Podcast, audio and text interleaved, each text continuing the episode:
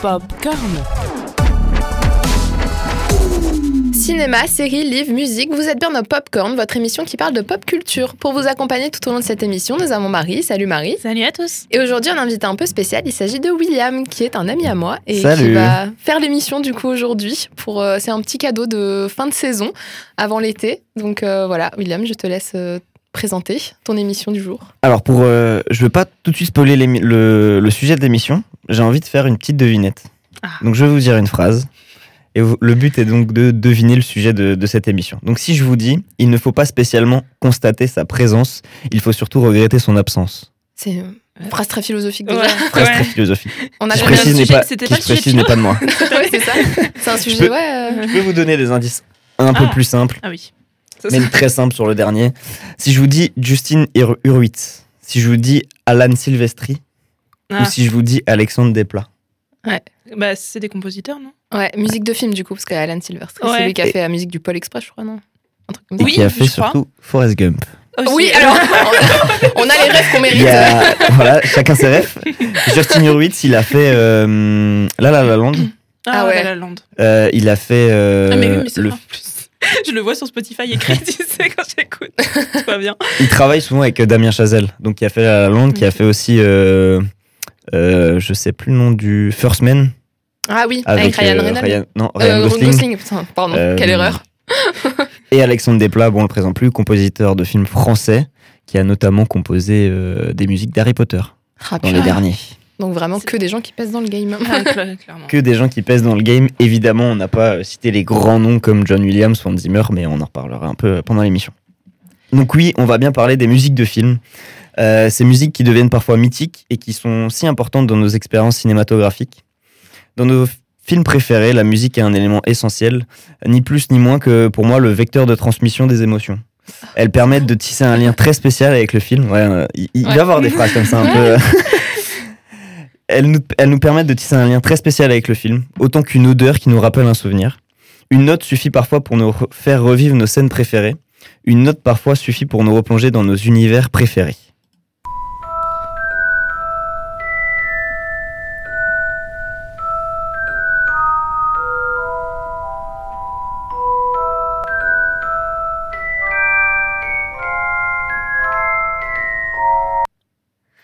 Alors je sais pas vous, mais moi j'étais un peu dans les couleurs de Poudlard là. Ouais, clairement. Ah, tellement. Ouais, elle est, euh, elle est Ah, géniale cette musique.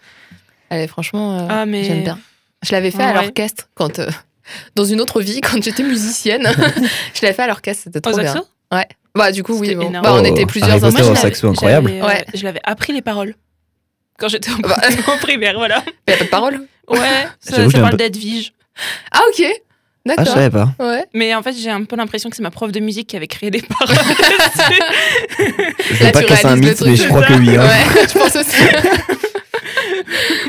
Et donc, euh, musique composée par le grand John Williams, un Ouais.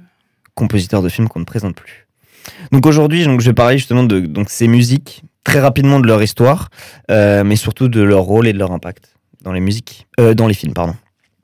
Donc pour un peu le moment culture, pour commencer euh, sur ce sujet, on va, re- on va retourner au, à la genèse du cinéma. Comme vous le savez peut-être, le cinéma a été inventé en 1895. Entre 1895 et 1927, il était muet et sans musique. Ah, bonne ambiance. En noir Mais- et blanc aussi. Et, et noir et blanc, évidemment, ça, on, on le précise pas. Mais sans musique, pas totalement. En fait, les musiques étaient jouées en direct dans les salles de projection. Donc souvent, c'était des pianistes ou des violonistes, parfois les deux, qui improvisaient tout au long du film. On appelait ça l'illustration de film. C'est énorme. Ouais, je savais pas du tout. C'est incro- je trouve ça incroyable. Ouais, Mais fou. de ce que j'ai trouvé dans mes recherches, euh, et bah c'était pas souvent dingo. parce que, parce que bah déjà les musiciens c'était pas toujours les meilleurs. Tout le monde pouvait se présenter pour le faire. Il n'y a pas vraiment de grande sélection. Et forcément, le fait d'improviser sur un film que certains connaissaient pas ou connaissaient pas bien, bah ça rendait pas forcément toujours le meilleur rendu. Oui, c'est sûr. Faire du. Ouais. Faire du un peu joyeux sur un film triste, ça marche pas trop. Ouais, puis Bah, l'impro, euh, faut ça. être doué, quoi. Enfin, Ouais, tout le monde peut pas improviser. Encore moins euh, en musique. En- Oui. Faut être doué et faut connaître les, les moments euh, importants du film, quoi. Parce qu'il plus, commence à jouer de la musique qu'on faut pas, euh, c'est un peu ballot, je trouve. Oui, c'est vrai.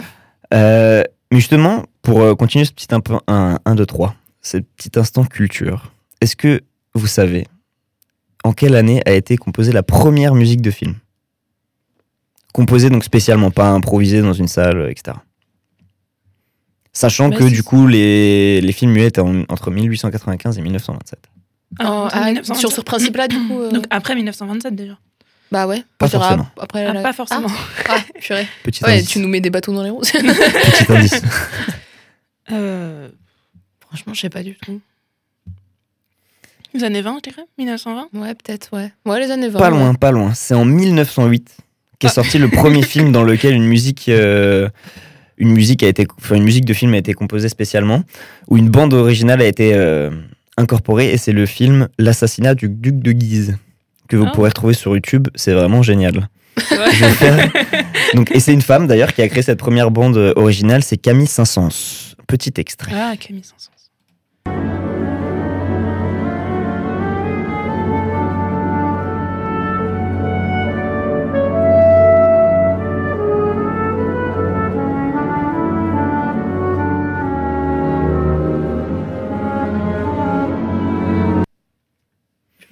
Angoissant le début. Hein. Un peu Si, angoissant. peux un peu- Angoissant, ouais. En même temps, c'est un assassinat, quoi. C'est pas non plus. C'est ça. Et Oui, la c'est vrai. musique dure 19 minutes sur YouTube.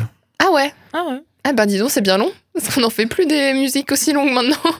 19 Non, minutes. euh, aussi, La La Land, il est long, hein, l'épilogue. Enfin, Ouais, bah Il 19 fait, bon, non, c'est l'épilogue en même temps. il fait, euh, il fait 12, 12 13 minutes. Ouais, un truc comme ça. Ouais. Ouais, c'est c'est long. Mais je crois même que le film fait euh, 19 minutes, à vrai dire. Je suis Ah, pas le- sûr de cette film info. du- Ouais. En même temps, si c'est son assassinat. C'est, euh, En fait, il meurt comme dans les opéras, genre très lentement. Donc voilà, euh, c'était le petit moment culture. Euh, on a entendu la première bande originale euh, qui a été composée C'est énorme. spécialement. Ouais, franchement, euh, ouf. Donc après 1927, donc avec l'arrivée du cinéma parlant, arrive également donc l'ère des grands studios, euh, notamment à Hollywood, euh, des machines bien rodées qui produisent une quantité incroyable de films. Donc les musiques de films évoluent avec euh, avec euh, l'industrie cinématographique et son influence est de plus en plus grande. Chaque studio a un ou son un ou ses euh, compositeurs attitrés et c'est souvent des Européens parce qu'à cette période, encore une fois pour euh, la petite euh, petite anecdote historique, à cette période, bah, beaucoup de musiciens quittent le continent européen, euh, tout particulièrement l'Europe de l'Est, pour fuir donc la montée du nazisme. Mm. Donc ils vont influencer euh, durablement la composition de films des, films à Hollywood, notamment avec euh, en incorporant des styles européens, notamment la, euh, la musique classique qu'on retrouve maintenant dans beaucoup de bandes originales, qui a quand même une place assez grande, même si certains, certains compositeurs comme Hans Zimmer, le GOAT, on, en- on, y reviendra dessus, mais incorporent des, des, des styles un peu plus modernes, avec par exemple la guitare électrique, ce genre de choses. Donc voilà, ça c'était pour le petit point culture. Maintenant passons au, cœur du sujet, euh, qui était donc le rôle, euh, le rôle et l'impact de ces musiques euh, sur, le, sur les films et sur les spectateurs surtout. Donc je vais pas tourner autour du pot, la musique, dans les films c'est très important. On s'en rend pas forcément compte en tant que spectateur. Tout le monde s'en rend pas compte en tout cas, je, je pense. Mais la musique apporte vraiment une autre dimension aux images qu'on voit. Et la musique crée une vraie ambiance. C'est pourquoi d'ailleurs beaucoup de réalisateurs aujourd'hui choisissent avec soin le rythme, les mélodies, le style des musiques afin d'émerveiller un peu plus les spectateurs. Comme je le disais donc euh, dans l'introduction, il ne faut pas spécialement constater sa présence, il faut surtout regretter son absence. L'enlever d'une scène peut tout changer à l'histoire qu'elle raconte. La, mus- la musique a en réalité un pouvoir scénaristique très fort. Et j'ai perdu ma souris pour lancer l'extrait. Et moi, je l'ai sur mon écran. Là, c'est bon. Ouais, c'est bon. Donc, comme je disais, c'est un pouvoir scénaristique très fort.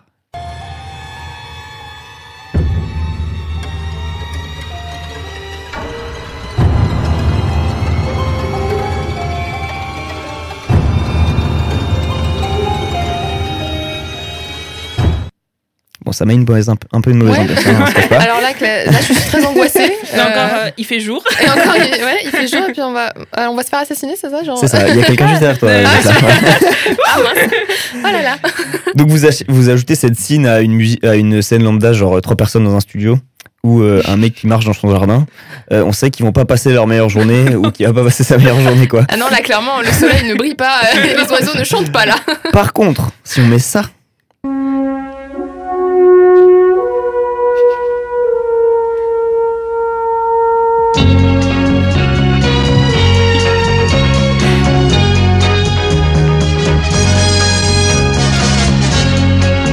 Bon voilà, on n'a plus envie de courir dans des champs là. Bah là, clairement, ça Et me on donne la envie voit de. tomber. Ah ouais. Dans le- Oui, dans le générique, c'est vrai. Non, mais là, ça me donne envie de cueillir des pâquerettes et de couper du bois avec euh, Charlie Exactement. Ingalls. Tout ça pour dire la musique a un pouvoir extrêmement fort sur le film. Même parfois, euh, j'ai entendu dire euh, sur euh, d'autres podcasts ou quand je faisais mes recherches d'interviews de certains réalisateurs qui prenaient la musique comme un personnage à part entière. Ouais, qui ça- pouvait vraiment euh, bah, changer le cours d'une histoire ou du moins changer la perception que les personnes se font, les spectateurs surtout, se font de l'histoire. Euh, par exemple, euh, une personne, euh, le l'antagoniste principal ouvre une lettre, on voit pas ce qu'il y a à l'intérieur. C'est la musique qui va nous dire si c'est une bonne nouvelle ou une mauvaise nouvelle, si c'est un drame ou non. C'est vraiment en fait la musique qui va pouvoir provoquer des émotions très fortes. D'ailleurs, lors de mes recherches, il y a une citation, encore une qui est assez stylée, euh, je trouve, mais euh, l'idée est vraiment juste, qui dit Les dialogues parlent à la tête, l'image parvient aux yeux et la musique parle au cœur. Ah, c'est beau. Oh, c'est beau. Oh là là. On est d'accord, c'est stylé, hein, mais je trouve que c'est vraiment assez juste. Pour le spectateur, la musique est susceptible de générer toute une palette d'émotions, la tristesse, la joie, la peur ou encore la colère. Parfois, ce que le réalisateur peine à transmettre par l'image en termes d'émotion, il l'amplifie par la musique. bushes is safe.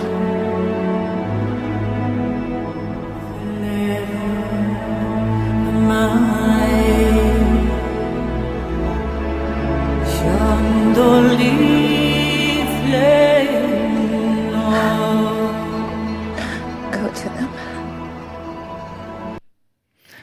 Pour ceux qui ont reconnu. Bah, moi, j'ai pas reconnu, du coup, je fais un tu as pas reconnu, c'est la scène finale du film Gladiator. Ah, mais je l'ai jamais C'est vu. tellement épique ce truc. J'ai C'est jamais vu épique. Gladiator. Oh, Et je pense sincèrement que la musique fait énormément dans Ah cette oui. scène. Bah, dans, dans beaucoup de films épiques. hein, la Dans musique. beaucoup de films épiques. Je pense que Le Seigneur des Anneaux sans la musique, c'est pas Le Seigneur des Anneaux. Quoi. Enfin, si, mais euh, Ça manquerait peut-être de, Ouais. de waouh. fond. Bah ça, et Gladiator sans la musique, c'est juste un mec qui, qui touche du blé un peu bizarrement quoi. Pour ceux qui ont le film, vous comprendrez. Mais euh, j'ai regardé du coup, euh, en préparant cette émission, j'ai regardé Gladiator. Et euh, cette scène à la fin avec la musique, et en fait je me suis rendu compte, j'ai pas mis forcément le meilleur extrait, mais elle est vraiment, euh, elle est vraiment incroyable. Et je pense que vraiment ça fait verser une petite larme à plus d'un, euh, plus d'un euh, spectateur euh, sur cette scène. Donc pour ceux euh, qui ne savaient pas, la musique a été composée par, euh, encore une fois, le GOAT, Hans Zimmer. Donc là, il rigole parce que je suis un très gros fan. Alors pour ceux qui connaissent pas ce nom, euh, alors déjà honte à vous un peu. Un peu. si je peux me permettre aussi. J'ai peut-être pas vu Je me Gladiator, permets. mais. euh, Je, suis- je suis invité dans cette émission, mais je suis désolé, je me permets. Non, mais en tout cas, euh, pour ceux qui ne le connaissent pas, c'est de sa tête qu'est sorti ça.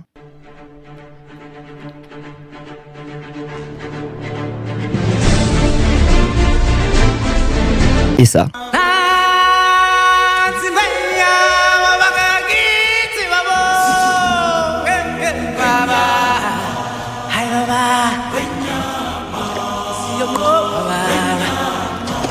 Ça. C'est sublime.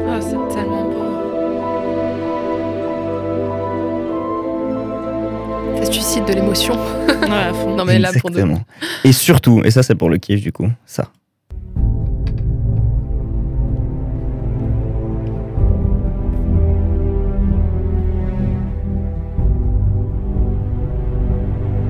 On va le laisser un peu juste pour le kiff. T'as raison. Bon, c'était pas assez long d'ailleurs. Donc bon, je vous cache pas que les 4 excès là, c'était un peu pour le kiff. Euh, je suis assez fan de ces musiques, mais bon, concrètement, tout ça pour dire, la musique a un impact énorme sur les films.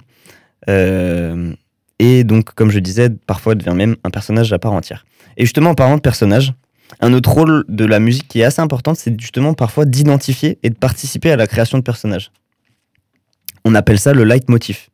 C'est une phrase musicale, en fait, une expression qui revient à plusieurs reprises dans une œuvre et qui représente une idée, un concept, et le plus souvent dans les films, ça représente un personnage, ou ça identifie un personnage.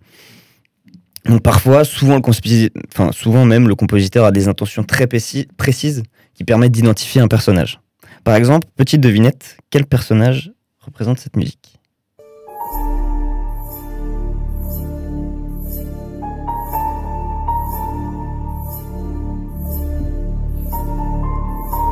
Est-ce que ce serait pas une voleuse?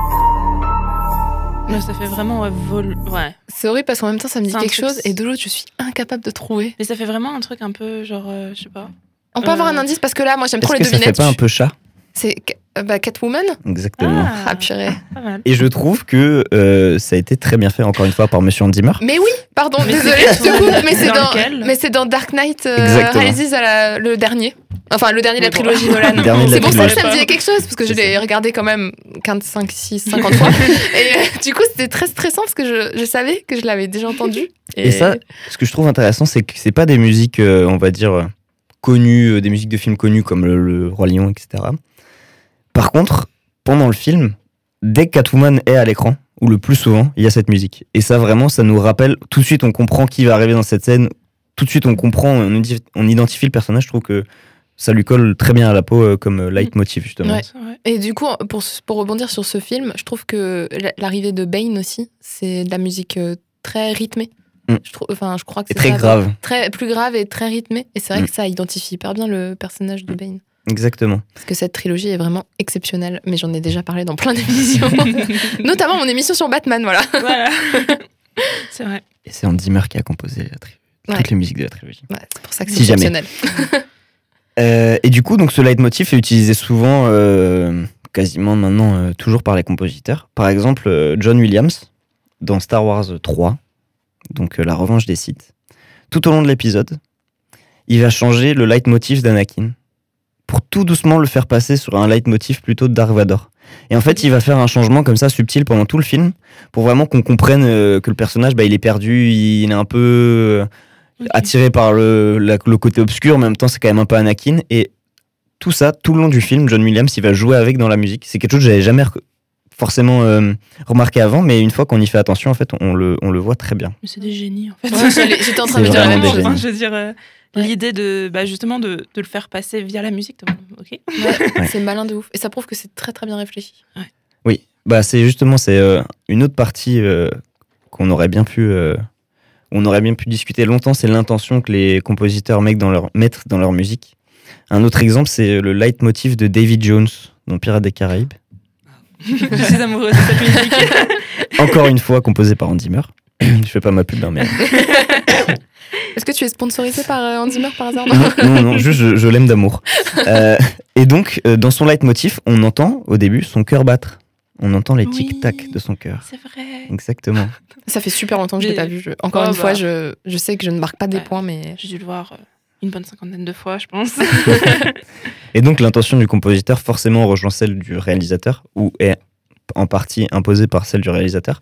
Par exemple, pour, euh, je suis désolé, je parle que d'Andy Zimmer, hein, mais euh, euh, pour euh, du coup la musique qu'on vous a fait écouter avant Time pour le film Inception, le réalisateur donc Christopher Nolan a demandé à, à Hans Zimmer d'intégrer la, la musique Non, je ne regrette rien d'Edith Piaf, parce que c'est cette musique qui les fait revenir à la réalité. Et en fait, ce qu'il a fait Hans Zimmer, c'est qu'il a ralenti la musique le tempo euh, et plein d'autres trucs euh, musicaux euh, que je ne pourrais expliquer là. Euh, et que ça, donc ça a donné Time. C'est Ah, énorme. ouais, de ouf. Mais, Puis elle est, euh, elle est tellement belle cette, cette musique. mais oui. Vraiment, je l'écoute euh, en boucle des fois. Moi, j'ai jamais vu le film, mais j'adore la musique. Donc, T'as jamais vu euh, Non, non, j'ai jamais vu. Vraiment très très bien. Très, très beau Ouais, film. Mm. Oui. C'est vraiment. Bah ouais, non, il est bien. il y a pas de. Faut Ouais. juste le regarder quoi. Et Oui. pour la musique. Et ouais, Ouais, je c'est pense ça que, pour la ouais. musique. Ouais. Et bah, c'est comme Interstellar, à mon avis, euh, même réalisateur. euh, Oui. Même réalisateur, ouais. Euh, oui, oui, je et crois, même ouais. compositeur, ils ont beaucoup travaillé ensemble. Euh, Christopher Nolan façon, et Hans Zimmer. que- enfin, Oui, ça va ils, te faire. ils sont Oui, toujours il y a ensemble. souvent ça des binômes. pair, quoi, Il y a ouais. souvent des binômes. Par exemple, Spielberg et John Williams. euh, Mm. C'est euh, Hugo Pratt et je ne sais plus qui. Et celui qui a fait genre le Grand Bleu, etc. Mais je ne sais plus qui c'est. Alors, le Grand Bleu, oh, j'ai plus. J'ai plus le nom. De Mais euh, voilà, ils travaillent tout le temps ensemble. Quoi. Bah, au bout d'un moment, quand ça fonctionne. Bah, le Grand bien. Bleu, est-ce que c'est pas John Williams? Bah peut-être. Ah, c'est Hmm, possible. peut-être Hmm. Non, je confonds, je confonds avec euh, le film des requins. Ah, euh, Les Ah, Dents de la euh, Mer. Les oui, c'est pas trop la même chose. Ah non, c'est Eric Serra.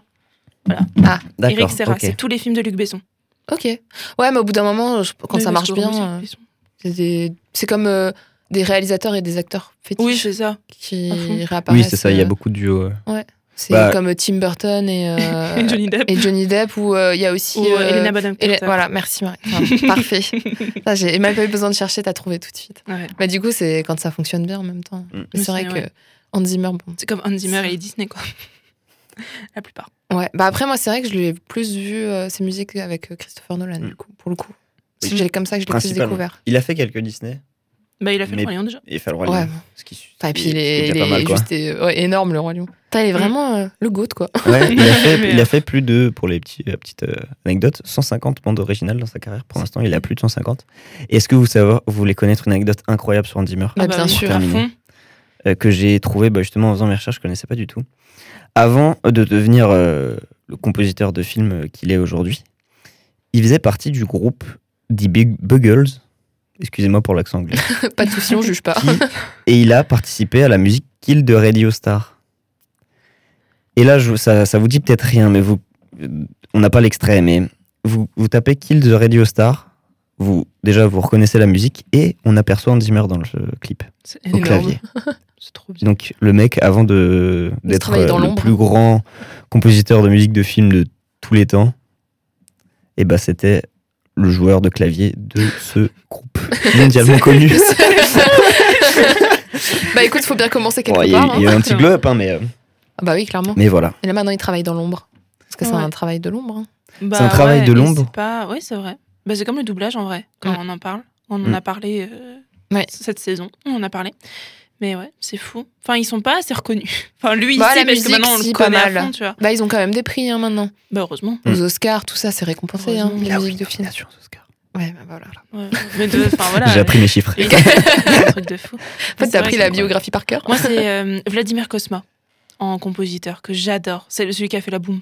Ah clairement. ouais. Mais vu que j'adore ce film, bah, ça va avec, quoi. C'est du coup plus film français. Oui. Enfin, c'est un compositeur français du coup. Je sais pas s'il est français, mais. euh, Mais il compose pour des films français. Ouais, la plupart du temps. Ouais. Mais moi, pour le coup, c'est vrai que je rejoins plus William. C'est Hans Zimmer. oui, non, mais Hans Zimmer, de toute façon, enfin, genre là, je m'étais dit, ouais, euh, bah, on parlait un peu bah, de Le Roi Lion et tout. Et euh, moi, il y a un dessin animé, je pleure à chaque musique, c'est Spirit. Genre, c'est fini, tu vois. Je... Même écouter la musique, c'est fini. Je me suis dit, mais c'est qui En fait, c'est Hans Zimmer. Ah bah voilà. non, mais je pense qu'arriver à ce stade, dès que ça nous fait pleurer, on se pose pas la question. Oui, il faut c'est plus. forcément Hans Zimmer. ça. Parce que là, il y a beaucoup de. Bon, il y, y en a beaucoup d'autres quand même qui font aussi. oui. Ah, euh, bah, en a John Williams, bien. moi, je l'aime bien aussi. John Williams. euh, C'est Ouais. lui qui a fait, il me semble, euh, la bande originale de Maman, j'ai raté l'avion. C'est à Oh, vérifier, mais je ne suis, que je suis pas sûre. Mais et, euh, moi, à chaque Noël, euh, bah, la musique, je la saigne, quoi. Et elle est vraiment très bien. Mais il me semble que c'est lui, mais je suis pas sûre. Enfin, je sais que c'est Chris Columbus qui a fait le, le film, et je sais que Chris Columbus, c'est lui qui a aussi fait le premier Harry Potter, ou les deux premiers Harry Potter. Les deux premiers. Ouais, et je crois que c'est aussi John Williams hein, qui fait euh, la musique. euh, des- Oui, Donc euh, c'est ouais. pour ça Harry que je Potter, me c'est dis que John Williams, Ouais, premier, donc c'est pour ça que je me dis, maman, j'ai raté l'avion, il me semble que c'est lui aussi. Mais je, je crois aussi, ouais. Parce qu'il a quand même euh, les thèmes les plus mythiques, je pense, à nos jours. C'est-à-dire Harry Potter et Star Wars. Bah, Ouais, c'est vrai. Donc on a Ouais, beau pas connaître oui. Harry Potter, ou pas avoir vu, euh, pareil avec Star Wars, on connaît la musique. Ouais, et je les, Oui, deux, bah, je les ai fait à l'orchestre. On la connaît. C'est ça, la, la marche impériale, tout le monde la connaît. Tout le monde la fredonne une fois, genre euh, en arrivant, en voyant quelqu'un passer, tu la fredonnes, tu vois. Genre, Et à l'orchestre, c'est vraiment très impressionnant à ouais, faire. tu m'étonnes. Parce que, euh, du coup, donc, euh, encore une fois, dans mon autre vie, j'étais dans un orchestre. Donc, on a fait euh, le thème euh, Edwige, enfin, c'est ça le nom de, du Ouais, thème. Voilà, et euh, on a fait aussi euh, Star Wars. Et euh, c'est très impressionnant euh, d'être dans un orchestre et de, Et de participer à cette musique. C'est énorme. Ouais. C'est incroyable. C'était assez fou. Mais, Pourtant, on était un tout petit orchestre, hein, parce qu'on était que des enfants. C'était quand euh, j'étais plus petite, quand j'avais entre 10 et 15 ans. Et, euh, et on était que des enfants, en fait. C'était un orchestre qu'ils appelaient l'orchestre des jeunes. Voilà. C'est trop bien. jeunes. Et du coup, bah, ils nous faisaient faire euh, des musiques euh, bah, qu'on aimait bien, forcément, pour, euh, Bah oui, pour prendre du plaisir à faire l'orchestre. Et donc, on avait beaucoup de musique de films. Et, euh, et entre autres, ouais, moi, ça m'avait marqué euh, Star Wars et euh, Harry Potter trop, parce trop que parce qu'à faire à l'orchestre, ça vibre encore Ah bah plus oui, parce qu'on vit la musique euh, vraiment. Enfin, on la crée quoi, Mm. la musique, c'est nous qui la produisons. Mais euh, c'est trop cool, là, ça revient un peu le fait de faire des films et d'avoir les musiciens. Oui, exactement. Et, et ça, c'est trop bien, je trouve. Ouais, c'est Moi, je vais incroyable. voir le Grand Bleu comme ça bientôt. Bah, je suis allée voir La Belle et la Bête en Oh là là. cinéma orchestre.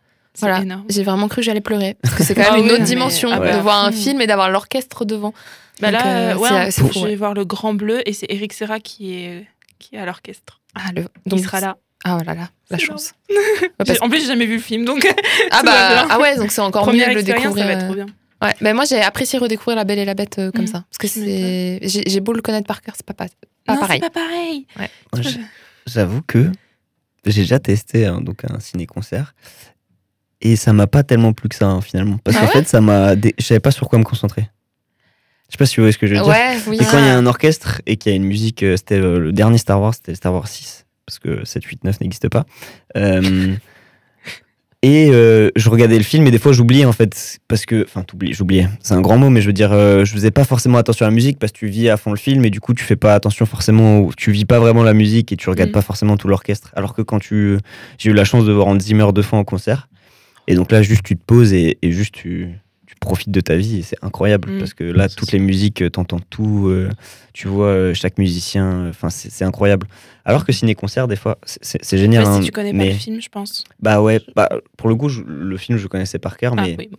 je me laisse peut-être facilement distraire. Mm. Donc c'est peut-être aussi, euh, mais ça je pense que c'est très personnel et c'est euh, Ouais, c'est au vécu de Oui, c'est chacun. au vécu de c'est chacun, vrai. je pense hein, Mais c'est vrai que. Mais- Mais ça reste c'est Mais l'idée même- est bien de, de Ouais. le remettre. Ouais, l'idée est quand même bien. ouais. Mais c'est vrai que c'est difficile de se concentrer sur les deux. De, Mm. et c'est pour ça que voir un film Mm. que tu as déjà vu en ciné-concert, ben, du coup, c'est pas très. Par exemple, La Belle et la Bête, bon, c'est pas très très grave si euh, Oui. pendant deux secondes je me concentre pas sur Belle, quoi. Parce que bon, c'est bon, je sais qu'elle va être Oh sauvée à la mince, Qu'est-ce fin. qui euh. s'est passé Ouais, Pourquoi il s'est transformé Pourquoi il est humain Mais maintenant oui, c'est ça. Enfin bon, au bout d'un moment, je sais quoi qu'à la fin ils vont danser et tout, tous, euh, tout contents là dans le dans le bal et tout. Enfin bon, bref. Du coup, c'est c'est pour ça que je peux plus me concentrer. C'était l'orchestre philharmonique de Strasbourg du coup qui avait fait. Ah ouais, euh, bah oui. Mais ils font, le- ils font pas mal, hein, euh, Oui. des choses comme ça. Bah, ils font aussi beaucoup de concerts au Jardin des Deux Rives euh, Oui. durant la période estivale. Oui, en ce Euh, moment, ouais. Donc euh, du coup, euh, c'est à découvrir. En plus, c'est gratuit.